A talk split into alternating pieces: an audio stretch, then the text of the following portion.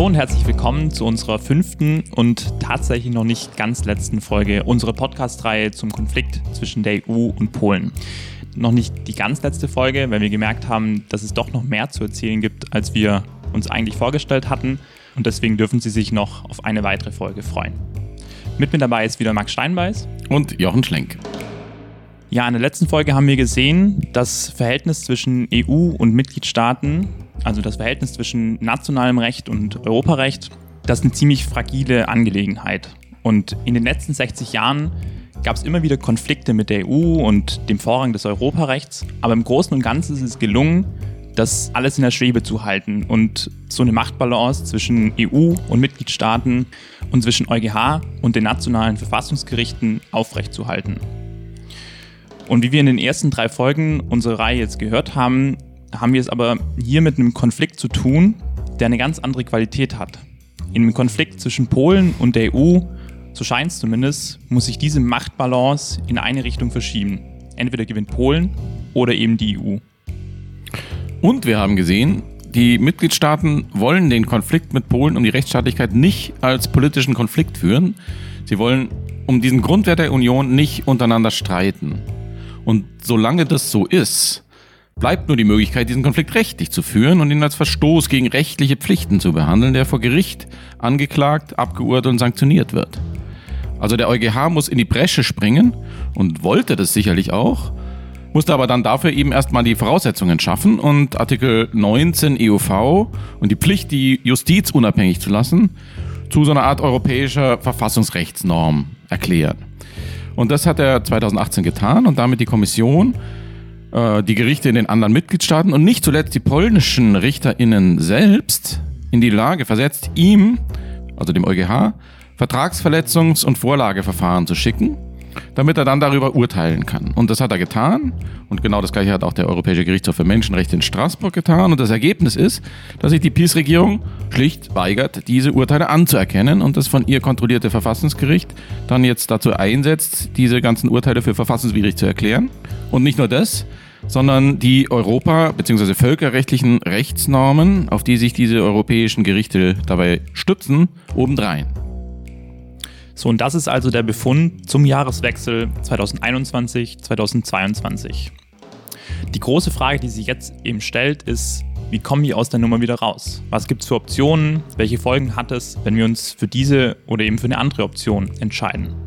Und das ist die Frage, der wir jetzt zum Abschluss unserer Podcast-Reihe in dieser und der nächsten Folge zum Konflikt Polen versus EU nachgehen wollen. Es geht um das Europarecht, es geht um die Grenzen des Europarechts und es geht um das, was passiert, wenn das Europarecht über seine Grenzen hinausgetrieben wird und um den Schaden, den es dann selber nimmt. Aber vor allem geht es um die Europapolitik und damit schließt sich der Kreis. Wenn es so ist, dass die rechtlichen Verfahren mit der PiS-Regierung fertig zu werden an ihre Grenzen gekommen sind, dann liegt der Ball jetzt wieder im Feld der Politik, das heißt der Mitgliedstaaten. Die müssen sagen, was sie wollen. Die müssen klären, ob sie den Kuchen haben oder ihn essen wollen. Es geht um die neuen Möglichkeiten, die PIS-Regierung finanziell unter Druck zu setzen, die Konditionalitäten zum Schutz des EU-Haushalts und es geht, um dann zum Ausgangspunkt zurückzukommen, in der letzten Folge dann, also nicht in dieser, sondern in der nächsten, um die Frage, wie man verhindern kann, dass autoritäre Regierungen Europa und damit uns alle mitregieren. Also um das Artikel 7 Verfahren, das berühmte. Es geht um die Isolation und den Ausschluss der Peace-Regierung. Es geht um den Polexit.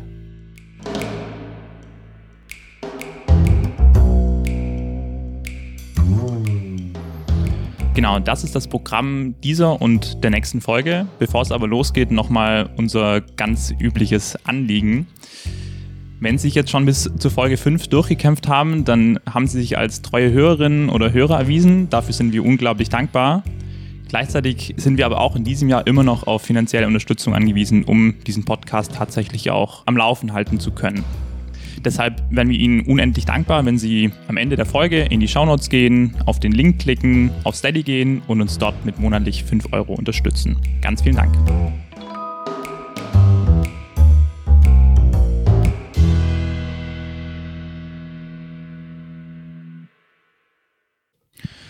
So, Max, wie kommen wir aus diesem Schlamassel wieder raus? Also wenn wir jetzt zurückblicken auf die letzten Jahre, Die Kommission hat viele rechtliche Verfahren gestartet, sogenannte Vertragsverletzungsverfahren, was man abgrenzen kann zu politischen Verfahren, also diesem Artikel 7 Verfahren.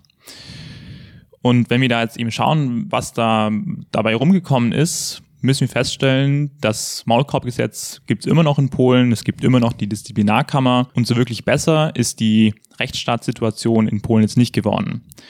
Was ist denn der Befund jetzt? Also hat die Kommission einfach zu wenig gemacht? Naja, der Befund ist desaströs. Es ist nicht nur nicht besser geworden, es ist schlechter geworden. Permanent erreichen uns Nachrichten von neuen RichterInnen in Polen, die da diszipliniert werden. Und die Unterwerfung der polnischen Justiz schreitet voran und offenbar hat das alles nichts gebracht. Und in der Tat gibt es eine Menge Leute, die sagen, das war alles viel zu wenig, das war alles viel zu spät, das war eben gerade viel zu sehr durchsetzt von politischen Rücksichtnahmen innerhalb der Parteienfamilien und auch was die Position von der Kommissionspräsidentin Ursula von der Leyen betrifft und ihre Abhängigkeit von politischen Playern. Also das war sozusagen zu wenig von diesen rechtlichen Verfahren. Und einer von denjenigen, die diese Kritik besonders pointiert formulieren, ist der Politikwissenschaftler Dan Kellerman von der Rutgers Universität in New Jersey, der sich sehr intensiv mit der europäischen Rechtsstaatskrise auseinandergesetzt hat. Ich denke nicht, dass Vertragsverletzungsverfahren allein die Krise der Rechtsstaatlichkeit und des Democratic Backsliding lösen können. Ich halte sie aber auch für ein entscheidendes Instrument, das die Kommission nicht in ausreichendem Maße genutzt hat. Wenn man sich den Verlauf des Democratic Backsliding in Ungarn und Polen ansieht, hat die Kommission nicht besonders viele Vertragsverletzungsverfahren nach Artikel 2 oder 19 eingeleitet. Nicht ansatzweise so viele, wie sie hätte einleiten können. Sie hat sehr selten einstweilige Maßnahmen beantragt und sie hat sehr selten Fälle Verfahren nach Artikel 260 weiterverfolgt. Daher denke ich, dass die Kommission als erstes die Instrumente nutzen sollte, die ihr zur Verfügung stehen, um gegen Verstöße gegen die Rechtsstaatlichkeit vorzugehen. Der Verstoß liegt vor und ich denke, dass dieses Instrumentarium in vollem Umfang genutzt werden sollte, auch in Form von Zwangsgeldern bei Nichteinhaltung. Jetzt kann aber der EuGH keinen Gerichtsvollzieher losschicken, um seine Urteile vollstrecken zu lassen. Denn das Vertragsverletzungsverfahren mündest erstmal nur in einer Feststellung. Der EuGH stellt fest, dass der Mitgliedstaat seine Vertragspflichten verletzt und Unrecht begangen hat und normalerweise reicht es dann schon aus, dass er seine Fehler einsieht und korrigiert. Und wenn er das nicht tut, dann hat die Kommission die Möglichkeit, ihn unter Druck zu setzen, indem sie dann einen weiteren Antrag beim EuGH stellt, nämlich den Mitgliedstaat zur Zahlung von Geldbeträgen zu verurteilen. Und auch das fängt ja an zu passieren beim EuGH im Hinblick auf Polen.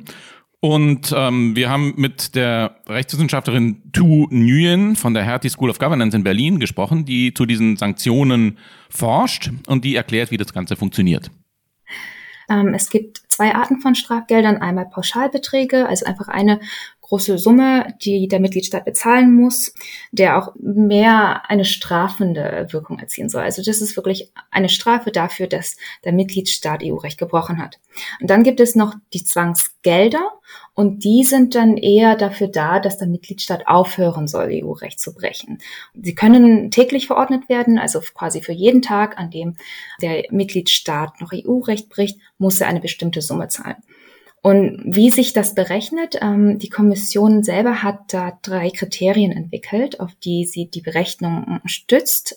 Das ist einmal die Schwere des Verstoßes, einmal die Dauer des Verstoßes und dann einmal ähm, die Notwendigkeit sicherzustellen, dass die Strafen selber eine abschreckende Wirkung haben müssen. Also die Strafe muss quasi hoch genug sein, dass der Mitgliedstaat aufhört, ähm, EU-Recht zu brechen. Das wiederum berechnet die Kommission anhand des ähm, Bruttoinlandsprodukts und der Anzahl der Sitze im Europäischen Parlament. Das nennt sich der N-Faktor. Die Kommission hat einen festgesetzten Standardpauschalbetrag, ähm, mit dem sie quasi anfängt für alle Mitgliedstaaten. Der ist jetzt im Jahr 2021 ein bisschen über 3100 Euro.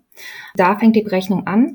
Ähm, der N-Faktor von Polen ist 1,29 und und dann wird das nochmal multipliziert mit den Koeffizienten für die Schwere des Verstoßes und dann die Dauer. Also der Koeffizient für die Schwere ist zwischen 1 und 20 und für die Dauer zwischen 1 und 3. Also wenn wir jetzt sagen würden, das ist der schwerste Verstoß, den Polen hätte machen können und äh, das ist die längste Dauer, die man jetzt da ansetzen kann, dann ergibt sich tatsächlich eine Berechnung von ungefähr 245.000 pro Tag. So, also das ist jetzt erstmal sozusagen die etwas komplizierte und langwierige und technische, aber im Grunde ganz normale und alltägliche Praxis im EU-Recht. Und dass der Fall der Disziplinarkammer in Polen am obersten Gerichtshof alles andere als alltäglich ist, das zeigt die Tatsache, dass die EU-Kommission nicht nur dieses vermeintliche Maximum von 245.000 Euro pro Tag beim EuGH beantragt und auch bekommen hat, sondern die noch nie dagewesene Summe von einer Million Euro am Tag. Also das ist schon viel, viel mehr, als die Standardberechnung der Kommission eigentlich ähm, ergibt. Die Methode, die ich gerade erklärt habe, ist tatsächlich auch nicht bindend für die Kommission. Also das ist so ein bisschen der Leitfaden, aber sie muss sich nicht dran halten und hat sich in diesem Fall tatsächlich auch ähm, nicht daran gehalten, sondern das Vierfache verlangt. Und ich glaube, da sehen wir auch schon so ein bisschen, wie, wie schwer dieser Verstoß ist aus Sicht der Kommission, dass sie tatsächlich so eine riesige Summe beantragt hat. Aber auch das hat ja, wie wir gesehen haben, bisher nichts geholfen. Die PIS-Regierung weigert sich strikt, dieses und andere vom EuGH verhängte Strafgelder zu bezahlen und erkennt diese Urteile schlicht nicht an. Am 22. Februar 2022 um 11 Uhr vormittags ist am polnischen Verfassungsgericht in Anführungszeichen ein Verhandlungstermin im Fall K8 aus 21 angesetzt. Da geht es um den Antrag des Generalstaatsanwalts, der gleichzeitig in Personalunion Justizminister ist, nämlich Zbigniew Jobro, von dem wir schon viel gehört haben hier. Und ein Antrag darauf, dieses eine Million Euro Zwangsgeld für verfassungswidrig zu erklären nach bewährtem Muster. Und unterdessen hat die EU-Kommission Ende Dezember bekannt gegeben, dass sie wegen der Urteile des polnischen Verfassungsgerichts in Anführungszeichen vom Juli und Oktober 2021 ein weiteres Vertragsverletzungsverfahren gegen Polen einleiten möchte. Also diese ganze Eskalationsspirale dreht sich spiralt sich weiter voran und keiner kann sagen, wie das alles am Ende ausgehen wird. Zumal ja auch die schon abgeurteilten Vertragsverletzungsverfahren weiterhin offen sind. Also am 15. Juli 2021, um das nochmal in Erinnerung zu rufen, hatte der EuGH geurteilt, dass die Disziplinarkammer am obersten Gerichtshof gegen Artikel 19 EUV verstößt. Und auch das ist ein Urteil, das die PIS-Regierung bisher ignoriert. Und die letzte Frist, dieses Urteil umzusetzen, ist am 7. November abgelaufen. Das heißt, auch hier könnte die EU-Kommission ein Zwangsgeld beantragen und es gibt Vorschläge, zum Beispiel von dem Berliner Think Tank European Stability Initiative, die Höhe des Zwangsgelds auf eine völlig neue Dimension zu heben jetzt in diesem Fall. Also ein Prozent des polnischen Bruttoinlandsprodukts pro Jahr, fünf Milliarden Euro. Ja? in der Hoffnung, dass dann sozusagen auch ein Spaltkeil in die PIS-Koalition getrieben wird. Zwischen dem Justizminister Jobo auf der einen Seite und den sogenannten proeuropäischen Konservativen um den Ministerpräsidenten Morawiecki in der Regierung auf der anderen Seite. Ob das aber eine berechtigte Hoffnung ist, daran darf man zumindest zweifeln. Denn was passiert eigentlich, wenn die Zwangsgelder von der polnischen Regierung und Justiz schlicht nicht akzeptiert werden? Stand Sonntag, 16. Januar 2022, liegt die Strafsumme, die Polen zahlen muss, bei 134,5 Millionen Euro. Und jeden Tag wären es 1,5 Millionen Euro mehr. Eine Million, weil die Disziplinarkammer am obersten Gericht fleißig weiterarbeitet und die andere halbe Million, weil auch der Braunkohleabbau in Turo immer noch fortgesetzt wird. In Polen sammeln sich deshalb in den letzten Tagen so langsam die Zahlungsaufforderungen durch die EU. Und die will jetzt ernst machen, wenn nicht bald gezahlt wird. Der Plan sei, so heißt es in einem Artikel in der FAZ vom 17. Januar, die Zwangsgelder mit den Ansprüchen Polens aus dem EU-Haushalt aufzurechnen. Ob das aber rechtlich überhaupt geht, das ist gar nicht so klar. Sowas hat es nämlich noch nie gegeben, einen Mitgliedstaat, der nicht gezahlt hat. Und überhaupt, diese 134,5 Millionen klingen zwar nach viel Geld, Polen bekommt aber ein Vielfaches davon aus dem EU-Haushalt. 2020 waren es 12,4 Milliarden Euro, die Polen unterm Strich netto rausbekommen hat. Es besteht also eine gar nicht so unwahrscheinliche Gefahr, dass die PIS-Partei einfach mit Nichtstun davonkommt und am Ende der Schaden am Europarecht nur noch größer wird. Ja, also vielleicht ist tatsächlich eben diese Selektion viel, viel bitterer noch. Vielleicht ist es so, dass wir erkennen müssen, dass sich der EuGH übernommen hat. Und mit der Aufgabe, die polnische Regierung auf dem Pfad der Europarechtstreue zurückzuzwingen, sich selbst und dem Europarecht eine Last auf die Schultern geladen hat, die sie zerdrückt und dauerhaft beschädigt. Vielleicht war der Versuch, das Verhalten der PIS-Regierung gerichtlich zu ahnden, deshalb so erfolglos, weil er dazu einfach das falsche Mittel war. Kann man so sehen.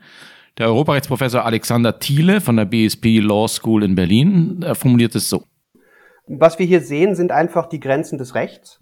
Denn eine Prozessordnung, äh, Prozessrecht, gerade das Vertragsverletzungsverfahren, das ja als Feststellungsurteil endet, ist auf die freiwillige Befolgung angewiesen. Das ist ja ein Problem, was auch Verfassungsgerichte generell kennen. Auch in Deutschland wird nicht jedes Bundesverfassungsgerichtsurteil eins zu eins stramm militärisch umgesetzt, sondern es gibt immer wieder Fälle, wo es auch sozusagen innergerichtlich, also im Instanzenzug zu Rebellionen kommt, wenn man so will. Und das ist also auch für aus der Perspektive des EuGH nichts Besonderes, dass ein Gericht eben auf die freiwillige Befolgung seiner Urteile angewiesen ist. Das Problem ist eben jetzt, dass wir es hier mit einem so fundamentalen Konflikt zu tun haben, der eben kein rechtlicher eigentlich mehr ist. Es geht nicht mehr darum, dass die polnische Regierung sagt, ich würde es aber eher so auslegen, was meinst du? Also so ein klassischer Rechtskonflikt, ja, irgendwie. Sondern es geht hier um eine fundamentale politische Auseinandersetzung, bei der wir eben zwangsläufig sehen, dass rechtliche Instrumente diese nicht lösen können. Das wäre auch verwunderlich. Das sind zwei verschiedene Rationalitäten, zwei verschiedene Ebenen. Der politische Konflikt und auch der politische Schaden, den du angesprochen hast gerade, der lässt sich mit dem formalen, langweiligen, biederen Vertragsverletzungsverfahren, was in der Europäischen Union, ich sag mal, 30, 40, 50 Mal pro Jahr eingeleitet wird, nicht lösen. Und deswegen wirkt ja das, was die Kommission macht, auch immer so hilflos. Weil sie sich als Rechtsgemeinschaft definiert, versucht sie diesem politischen Konflikt ständig mit Rechtsmitteln beizukommen, die aber völlig am Ziel vorbeigehen. Wie wir in Folge 2 und 3 gesehen haben, gerät man auf diesem Weg in so eine Art Hase- und Igel-Spiel. Also während der vermeintliche Verstoß gegen die EU-Rechtspflichten vor Gericht verhandelt und geprüft und abgeurteilt wird, vergehen Monate und unterdessen ist die PIS-Partei schon immer schon wieder zwei Schritte weiter. Der Politologe Jan-Werner Müller von der Universität Princeton, der zum Thema Populismus einflussreiche Bücher geschrieben hat, der erklärt das so. Ich denke, es ist immer noch ein Problem und darauf haben ja auch schon Kolleginnen und Kollegen wie Kim Shapley lange hingewiesen, dass man natürlich aber immer nur so Einzelaspekte damit zu fassen bekommt und dass man auch die sozusagen den Versuch der, der relevanten nationalstaatlichen Regierungen, die ja auch holistisch denken und die sagen, gut, wir gestalten das ganze System um. Und wir haben inzwischen ja auch sozusagen eine Vorstellung, wie unsere neue Architektur aussehen soll. Dass man das vielleicht mit dieser notwendigen Vereinzelung nicht immer so richtig zu fassen bekommt. Und Tim Shapley beispielsweise hat ja auch immer dafür plädiert, wir müssen das alles zusammenfassen, wir müssen sozusagen dieses systemische Problem auch auf irgendeine Weise systemisch beantworten. Je systemischer jetzt aber auf dieses Rechtsstaatsdefizit in Polen, aber auch in Ungarn reagiert wird, desto zentraler wird ja auch die Rolle des EuGHs. Und in der letzten Folge haben wir schon gehört, dass in Deutschland, wenn es um Kompetenzen geht, dass es alles ein sensibles Thema ist. Wie würde denn da jetzt die deutsche Rechtswissenschaft, wie geht die denn damit um? Ja, das ist ein Riesenproblem. Also ich denke, das kommt noch oben drauf, dass sozusagen die deutsche Verfassungsrechtsorthodoxie das Ganze mit größter Skepsis betrachtet oder viele davon jedenfalls. Also wenn sozusagen die Rechtsprechung des Europäischen Gerichtshofs darauf rausliefe, dass dieser Grundwert der Rechtsstaatlichkeit in Artikel 2 EUV des EU-Vertrags zu so etwas wie einer Verfassungsnorm wird, die nicht nur so eine Art Bekenntnis ist zu eben einem Grundwert, sondern tatsächlich rechtliche Pflichten für die Mitgliedstaaten begründet, dann impliziert das eben auch eine Selbstermächtigung des EuGH, der dann eben über die Einhaltung dieser rechtlichen Pflichten wacht. Und das findet die deutsche Verfassungsrechtsdoktrin erstmal verdächtig. Genau das, wie du sagst, war ja auch Thema in der letzten Folge. Und so meint zum Beispiel der Tübinger Verfassungsrechtsprofessor Martin Nettesheim, Wer will sich hinstellen und die Regressionen und illiberalen Verwerfungen, die in Polen, auch in Ungarn passieren, wer will das verteidigen? Nicht, das ist Europa politischer für mich als Staatsbürger nicht nur ein einfaches Problem, sondern einfach etwas, was wir bekämpfen und auch äh, politisch nicht tolerieren müssen. Als Verfassungsrechtler aber, äh, und ich will eben anders als manche in dieser Diskussion diese Rollen vielleicht sauberer unterscheiden, äh, muss man eben sehen, ähm, dass auch Fehlentwicklungen jetzt nicht Anlass zu geben dürfen, durch die Hinterhand die äh, grundlegende konstitutionelle Struktur der Europäischen Union umzuarbeiten. Das ist den Vertragsgebern überlassen und wenn die eben meinen, sie wollen da sozusagen eine Homogenitätsklausel im Vertrag haben, die so grundlegend ist wie Artikel 28 Grundgesetz, zum Beispiel für die Bundesrepublik Deutschland, äh, da soll man das reinschreiben, nicht? Und in, insofern ähm, beobachte ich also auf dieser Ebene etwas, was mir ein Unwohlsein oder eben auch rechtspolitisch, verfassungsrechtlich durchaus, sagen wir, ein, ein Gefühl hervorruft, dass das nicht alles ganz okay ist. Also aus dieser Perspektive ist so weniger das Ergebnis das Problem an der Rechtsprechung des EuGH, sondern sozusagen der Gestus dass eben der, das, der Gerichtshof nicht mehr von Fall zu Fall entscheidet, sondern fundamentale Verfassungsprinzipien postuliert. So wie das sonst ja auch das Bundesverfassungsgericht macht.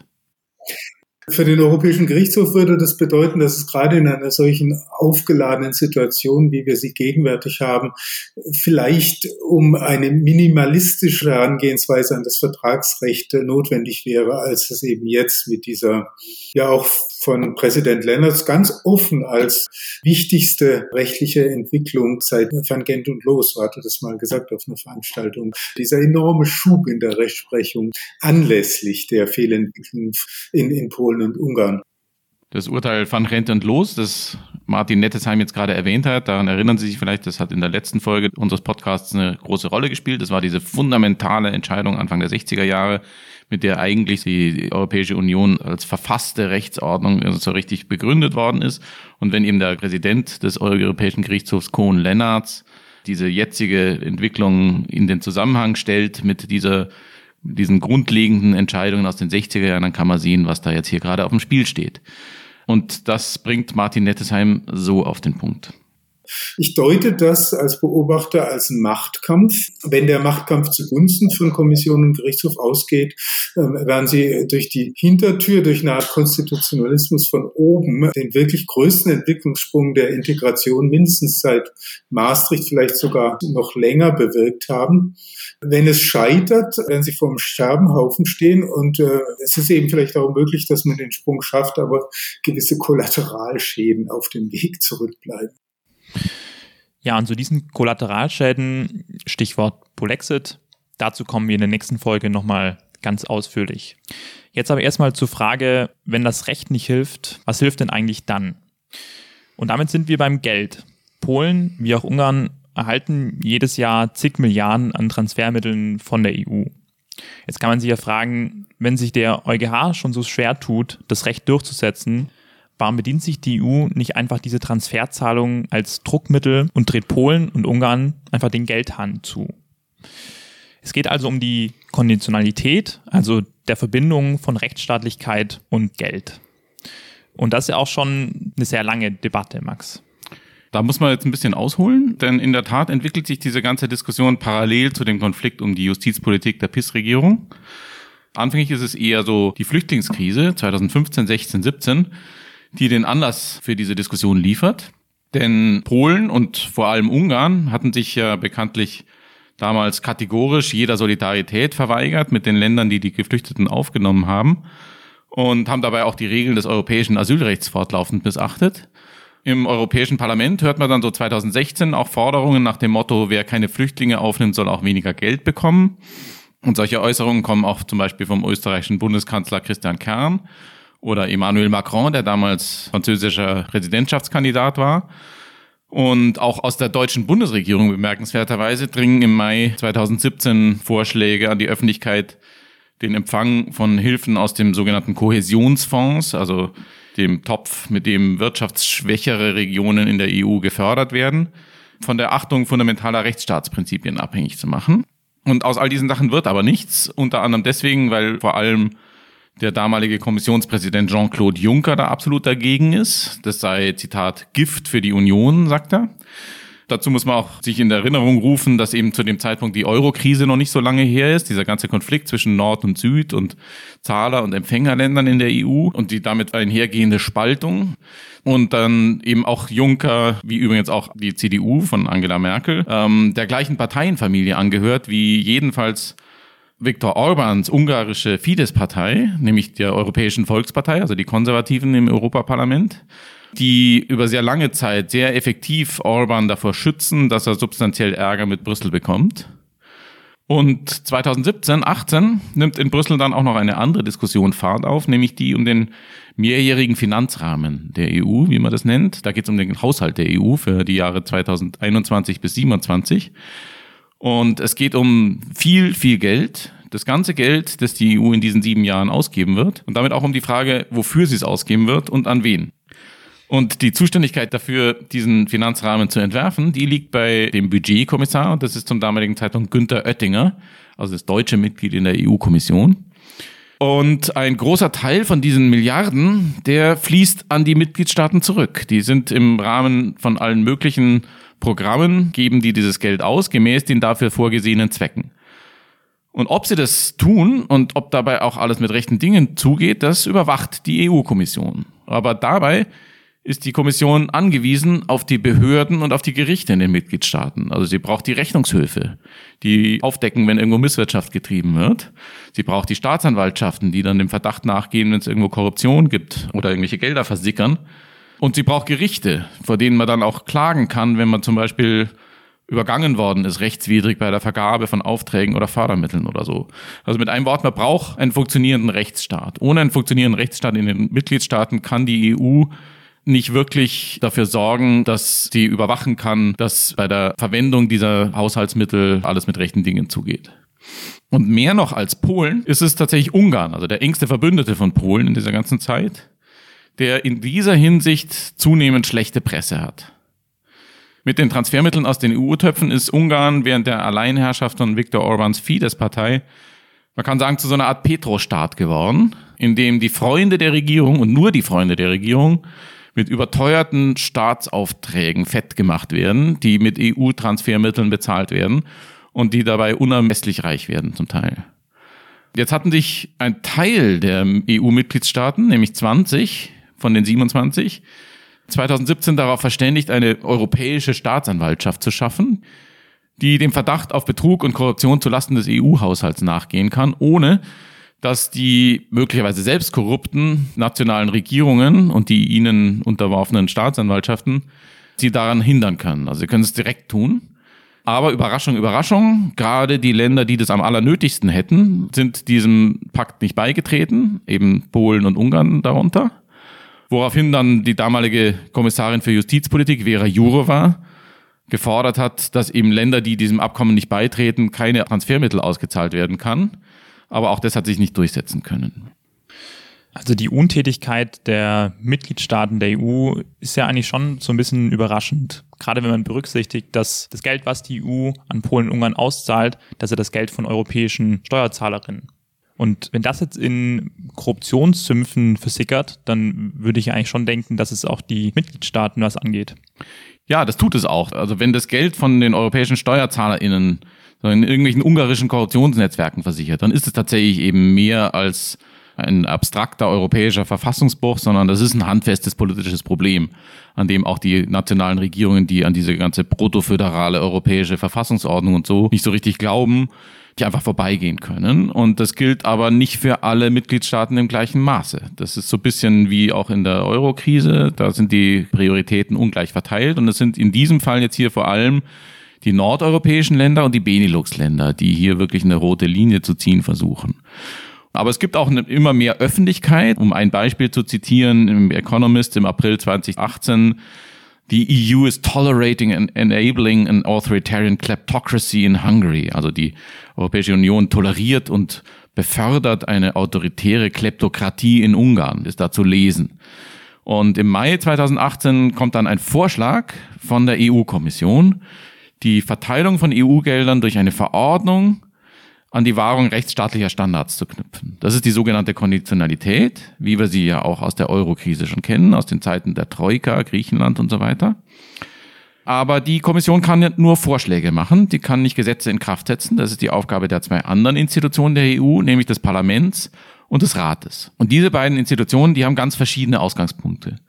Das Parlament fordert im April 2019, das Sperren von EU-Mitteln als Instrument einzusetzen, um Mitgliedstaaten, die die Rechtsstaatlichkeit nicht achten, zu sanktionieren. Aus Sicht des Rates, also Vertretung der Regierungen der Mitgliedstaaten, geht es dabei aber nicht primär um den Stutz der Rechtsstaatlichkeit, sondern darum, dass kein Geld unkontrolliert versickert. Und das macht einen Unterschied. um eine, wie ich finde, sehr treffende Formulierung von Alexei Dimitrovs und Hubertus Droste aus einem Blogpost auf dem Verfassungsblog zu zitieren. Dem Parlament geht es darum, über den Schutz des Haushalts die Rechtsstaatlichkeit zu schützen. Und dem Rat geht es darum, über den Schutz der Rechtsstaatlichkeit den Haushalt zu schützen. So, das ist die Situation. Und dann passiert etwas, mit dem keiner gerechnet hat, nämlich Corona. Im März 2020 erreicht die Pandemie Europa, zuerst Italien, dann schnell den ganzen Kontinent, überall Lockdown, Wirtschaft wird runtergefahren, das ist alles unfassbar teuer, vor allem in den Ländern, die es besonders hart und besonders früh trifft, in Südeuropa, Spanien, Italien, auch Länder, die häufig immer noch unter den Folgen der Schuldenkrise ächzen. Und darüber droht dann auch diese ganze Konfrontation zwischen den südeuropäischen Empfängerländern und den nordeuropäischen Zahlerländern neu aufzubrechen so dass dann im Mai 2020 Frankreich und Deutschland einen Vorschlag machen, nämlich einen Recovery Fund zu schaffen, also einen Wiederaufbaufonds. Und die EU-Kommission unter ihrer neuen Chefin Ursula von der Leyen macht sich an die Arbeit. Und im Juli 2020 einigen sich dann die Mitgliedstaaten auf das milliardenschwere Wiederaufbauprogramm EU Next Generation, einschließlich Konditionalität. Also wenn ein Mitgliedstaat seine rechtsstaatlichen Institutionen beschädigt hat, bekommt er das Geld nicht ausbezahlt. Und dabei geht es um mittlerweile 1,8 Billionen Euro. Und äh, 750 Milliarden sind davon aus diesem Wiederaufbaufonds. Also es ist ein riesiger Hebel, den sich da die EU in die verschafft.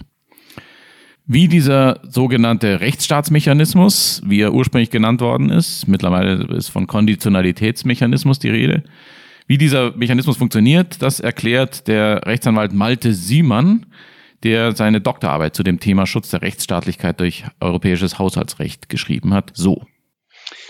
Der Grundgedanke der Verordnung ist ja, wir sperren die Gelder dann unter zwei Voraussetzungen, nämlich erstens, es besteht ein grundlegendes Problem mit der Rechtsstaatlichkeit und zweitens, dieses Problem der Rechtsstaatlichkeit wirkt sich auf die Durchführung der Programme aus, und hat damit Haushaltsrelevanz für die EU. Das heißt, ähm, gefährdet in irgendeiner Weise die Durchführung des europäischen Haushalts.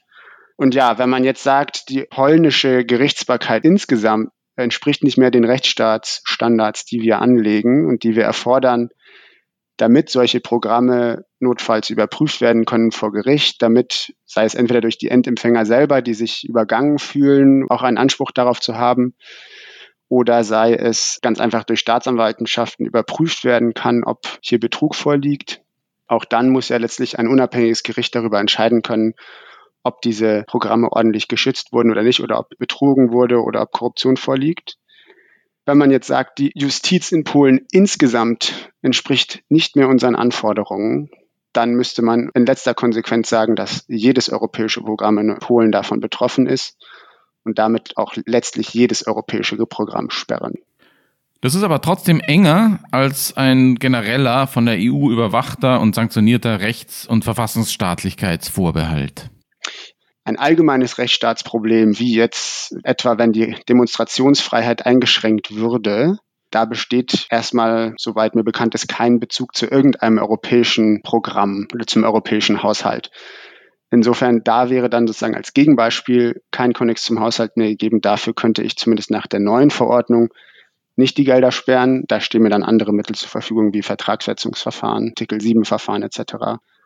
Aber es ist schon so, dass schon allein von der Rechtsgrundlage her diese neue Konditionalitätsverordnung nur darauf ausgelegt ist, den europäischen Haushalt zu schützen. Das heißt, es muss immer ein wie auch immer gearteter Haushaltsbezug vorliegen und die Durchführung des europäischen Haushalts beeinträchtigt oder gefährdet sein.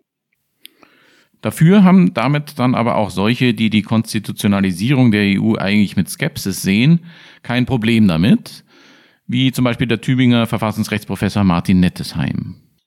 Für mich ist dieser Konditionalitätsmechanismus in der Verordnung aus dem Jahr 2020 eigentlich gerade kein föderales Disziplinierungsinstrument, sondern bewegt sich interessanterweise noch ganz in den Bahnen der funktionalen Integration. Funktionale Integration bedeutet eben nicht nur, dass man das Recht ordnungsgemäß anwendet und gegebenenfalls sanktioniert wird, wenn man das nicht macht. Funktionale Integration bedeutet auch, dass man die Mittel der Europäischen Union rechtskonform und in effektiven Institutionen ausgibt. Und wenn also Korruption, Intransparenz, ein nicht funktionierendes Justizsystem, die Ordnungsgemäßheit der Ausgaben der Mittel der Europäischen Union behindert, ist das nicht föderale Aufsicht, sondern funktionale Integration. Im November 2020 einigen sich Parlament und Rat auf eine Verordnung mitsamt dieser Rechtsstaatlichkeitskonditionalität. Und diese Verordnung kann der Gipfel mit einer qualifizierten Mehrheit beschließen, was dann bedeutet, dass Polen und Ungarn da kein Veto haben. Aber Polen und Ungarn drohen dann daraufhin das ganze Wiederaufbauprogramm und den mehrjährigen Finanzrahmen mit ihrem Veto zu blockieren, weil da haben sie nämlich einen. Also sie nehmen sozusagen den ganzen Kontinent, der da unter den Folgen der Pandemie ächzt und dieses Geld dringend braucht, einschließlich ihrer selber als Geisel und sagen, wenn ihr das mit uns macht, dann wird es schreckliche Folgen für alle haben. Vielleicht war das ein Bluff, vielleicht war es kein Bluff, das werden wir nie erfahren.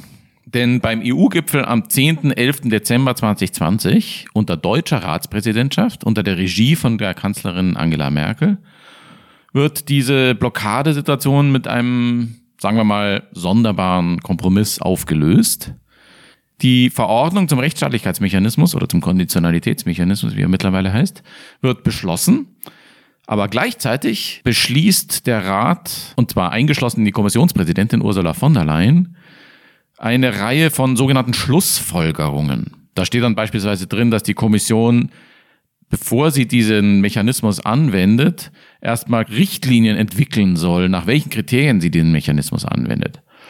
Oder es steht drin, dass die Kommission diese Richtlinien überhaupt erst beschließt, wenn der Europäische Gerichtshof für den Fall, dass Mitgliedstaaten gegen ihn klagen, sein Urteil gefällt hat darüber, ob dieser Mechanismus überhaupt rechtmäßig ist. Das heißt also, bevor dieses Urteil und dann diese Richtlinien überhaupt da sind, wird dieser ganze Mechanismus nicht scharf geschaltet. Er wird sozusagen in die Zukunft rausgeschoben, wird eingefroren und zwar im gleichen Moment, in der er eigentlich geschaffen wird, wird er sozusagen schon wieder auf Eis gelegt. Toll muss man das natürlich nicht finden, dieser Kompromiss, der da rausgekommen ist, aber politisch muss man sagen, hat das ja schon eine gewisse Logik. Also es gibt ja irgendwie eine Notwendigkeit, eine Entscheidung zu finden.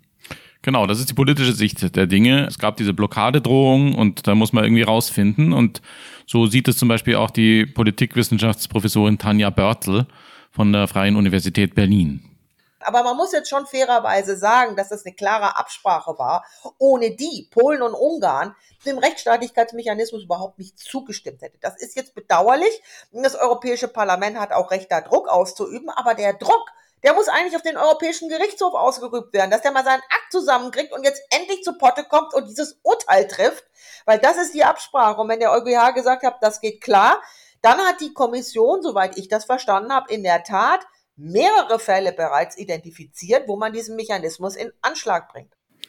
Dieses Urteil, das Tanja Börzel da erwähnt, ist das Urteil des EuGH über den Konditionalitätsmechanismus selbst, gegen den Polen und Ungarn Nichtigkeitsklagen erhoben haben. Und darauf kommen wir gleich nochmal ausführlich zurück. Aber interessant ist jedenfalls, aus politischer Sicht wird der Ball damit erstmal ins Feld der Justiz zurückgespielt. Und wenn das dann da alles lang dauert und nicht so richtig zufriedenstellend läuft, dann hat man auch gleich jemand, der daran schuld ist. Juristisch sieht diese ganze Einigung aber in den Augen vieler KritikerInnen, auch auf dem Verfassungsblog, wie der faulste aller Kompromisse aus. Also man schafft da mit viel Trara einen Mechanismus, um den EU-Haushalt und die EU überhaupt vor korrupter und politisierter Justiz zu schützen und schiebt dann die Anwendung dieses Mechanismus im gleichen Atemzug auf irgendeinen Zeitpunkt in der Zukunft, bis zu dem die jeweiligen Regierungen in ihrer jeweiligen Justiz erstmal vollendete Tatsachen schaffen können. Und dazu kommt, dass diese sogenannten angeblichen Schlussfolgerungen des Rats selber rechtlich im höchsten Maße fragwürdig sind. Also dass EU-Mitgliedstaaten eine EU-Verordnung sozusagen aufschiebend suspendieren können, bis dann irgendwann mal der EuGH dagegen entschieden hat, indem sie da Klage dagegen erheben. Das widerspricht dem EU-Vertrag. Das steht da nirgends drin, dass da irgendwie solche Klagen aufschiebende Wirkungen haben.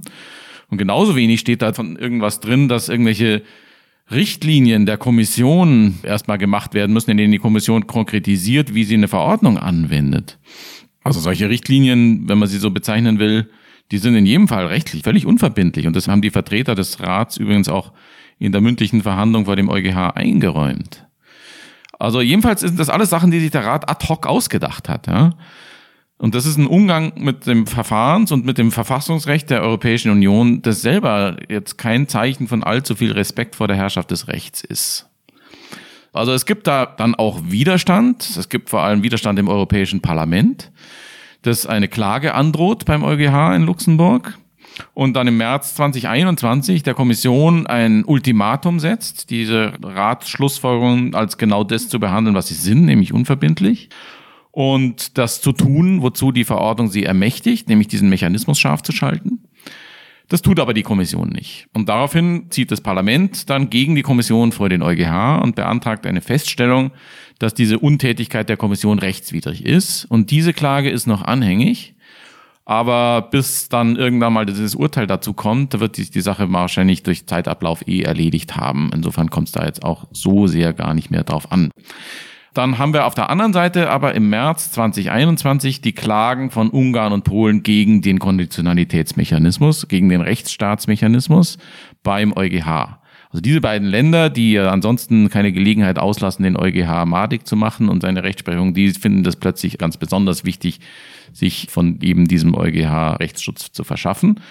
Und ihr Argument ist, dass das in Wahrheit eben gar kein echter finanzieller Konditionalitätsmechanismus ist, sondern eben der Versuch, sich sozusagen eine zusätzliche Möglichkeit zu verschaffen, über das, was die Verträge hin bereitstellen, die Rechtsstaatlichkeit in den Mitgliedstaaten zu überwachen. Und das ist dann eben so die Behauptung ganz was anderes. Und in gewisser Weise haben tatsächlich damit Polen und Ungarn auch den Finger in die Wunde gelegt. Also das Artikel 7 Verfahren, das hatte der Rat ja auf Eis gelegt. Und man kann sagen, dass dadurch das überhaupt erst notwendig geworden ist, dass man die Sanktionen an den Vorschriften im EU-Vertrag zum Schutz des Haushalts jetzt aufhängen musste stattdessen. Und in der Tat könnte diese Verknüpfung mit dem Haushalt der Kommission auch Fesseln anlegen, die in Bezug auf Polen verhindern, dass das dann auch wirklich greift. Also man kann das so verstehen, dass die Kommission erstmal genau nachweisen muss, dass die rechtsstaatlichen Mängel in Polen tatsächlich dazu führen können, dass EU-Mittel versickern. Also bei Ungarn ist es ziemlich klar, aber bei Polen ist es nicht so klar. Die PIS-Partei ist zwar mindestens so autoritär wie die Fidesz-Partei, aber es ist nicht gesagt, dass sie auch genauso korrupt ist wie sie. Anfang Dezember 2021 kommen dann die Schlussanträge von Generalanwalt Manuel Campos Sanchez Bordona. Und der Generalanwalt vertritt darin die Meinung, dass die Klagen von Polen und Ungarn abzuweisen sind, aus genau diesem Grunde, weil der Rechtsstaatsmechanismus in der Tat eng auszulegen ist der Verstoß gegen die Rechtsstaatlichkeit, der muss den EU-Haushalt, Zitat, hinreichend unmittelbar, Zitat Ende, bedrohen. Das, das steht in Artikel 4 der Verordnung so drin. Und aus dieser Formulierung leitet der Generalanwalt ab, dass es nicht so ist, dass jeder noch so krasse Verstoß gegen die Rechtsstaatlichkeit dann ausreicht, um diesen Mechanismus auszulösen, sondern dass die Kommission diesen Link zum EU-Haushalt erstmal beweisen muss. Und dass man, und das sagt der Generalanwalt ausdrücklich, dass man nicht davon ausgehen kann, dass der Link dann eben bewiesen ist, wenn der Verstoß gegen die Rechtsstaatlichkeit dafür krass genug ist. Das heißt, es gibt da keine automatische Verknüpfung. So, das Urteil steht noch aus, aber es ist schon so, dass der Gerichtshof normalerweise oder jedenfalls oft den Empfehlungen des Generalanwalts folgt, nicht immer. Was er da tun wird, weiß man noch nicht. Und man kann es schon auch ganz anders sehen, wie das zum Beispiel die Rechtsanwältin Roya Sangi von der Kanzlei Redeker Sellner Daas tut. Wenn diese Verordnung und die Konditionalität nicht so eng ausgelegt wird, dann lässt sich sich mit dem Unionsrecht vereinbaren. Denn eine enge Auslegung der Verordnung wurde tatsächlich unberücksichtigt lassen, dass die Grundsätze der Rechtsstaatlichkeit ein horizontales Prinzip sind. Die sind die Grundvoraussetzung dafür, dass alle, also nicht nur bereichsspezifisch, sondern alle EU-Politiken tatsächlich funktionieren. Und wenn aber systematische Mängel da sind, insbesondere wenn die Justiz nicht mehr unabhängig ist, dann muss in jedem Falle vermutet werden, dass es eine Auswirkung auf den EU-Haushalt hat. Wurde man aber, um den Kreis auch zu schließen, die Verordnung, so wie die Kommission, der Rat und das Europäische Parlament in der Verhandlung behauptet hätten, die Verordnung so eng auslegen, dass immer diese doppelte Konditionalität und deren Nachweis durch die Kommission erforderlich ist, dann äh, wurden die bestehenden Befugnisse der Europäischen Kommission auf Basis des Primärrechts nach Artikel 317 durch die Verordnung eingeschränkt werden. Denn nach Artikel 317 AIUV ist die Kommission für den Haushaltsvollzug in, in Kooperation mit den Mitgliedstaaten zuständig. Der EU-Haushalt dient ja dem Zweck der Realisierung der politischen Ziele der Union. Wenn man der, die Rechtsstaatlichkeit als Grundvoraussetzung für die Erreichung dieser politischen Ziele betrachtet, dann können diese politischen Ziele in keinem Falle erreicht werden, wenn jedenfalls systematische Verstöße festgestellt worden sind. Wie der EuGH entscheiden wird, das ist natürlich offen. In jedem Fall sind aber die Folgen dieses Urteils für die Verfasstheit der Europäischen Union bislang eigentlich gar nicht wirklich abzuschätzen. Wenn der EuGH in seinem Urteil dem Generalanwalt nämlich folgt, dann hat sich im Wesentlichen der Rat durchgesetzt. Die EU bleibt eine Union von Mitgliedstaaten, die es wechselseitig ihre eigene Sache sein lassen, wie demokratisch und rechtsstaatlich sie verfasst sind oder ob da eine autoritäre Willkürherrschaft existiert, solange dadurch ihre finanziellen Interessen nicht berührt sind. Wenn der EuGH aber der Gegenansicht folgt, dann macht die EU einen gewaltigen föderalen Sprung und verschafft sich dadurch endlich effektive Institutionen und Verfahren, ihr Verfassungsrecht in den Mitgliedstaaten auch gegen deren Willen und gegen deren Widerstand durchzusetzen. Zumindest was die Justizpolitik angeht. Jetzt aber die Frage, Max, wenn das genauso kommt, was hat das denn für institutionelle Auswirkungen? Also es ist schon so, dass dann die Kommission damit einen enormen Machtzuwachs erfahren würde, aber dann kommt halt sehr stark darauf an, wie die Kommission damit umgeht. Und dazu hat mir der Politikwissenschaftler Dan Kellerman von der Rutgers Universität Folgendes gesagt. The one where the EU has the most leverage, where it's the most immediate and the most certain das größte Druckmittel der EU, das was am unmittelbarsten und sichersten ist, ist die Mittel aus dem Wiederaufbaufonds zurückzuhalten. Denn das ist Geld, das auf dem Tisch liegt und verteilt werden soll. Und die Kommission braucht dafür nicht die Unterstützung des Rates. Die Kommission hat eine Art Vetorecht, indem sie die Pläne nicht genehmigt. Sie kann die Verteilung dieses Geldes blockieren. Das ist also das größte Druckmittel. Sollte die Kommission irgendeine Ausrede finden, um diese Gelder freizugeben, indem sie zum Beispiel sagt, den Rechtsstaatsmechanismus können wir auch später auslösen oder wir leiten später weitere Vertragsverletzungsverfahren ein, dann wissen wir, dass das Spiel vorbei ist. Das ist Kapitulation. Denn wenn jemand sein Ass, seine stärkste Karte aus der Hand gibt, dann weiß man, dass er es nicht ernst meint. If you surrender your, your ace, your most powerful card, then we know you're not serious. Bisher macht die Kommission jedenfalls ernst und hält die Gelder zurück.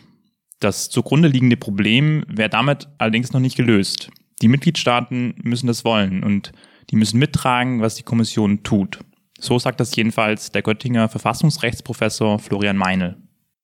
Natürlich hängt jeder Schritt, den man geht, total davon ab von dem Commitment der anderen Mitgliedstaaten.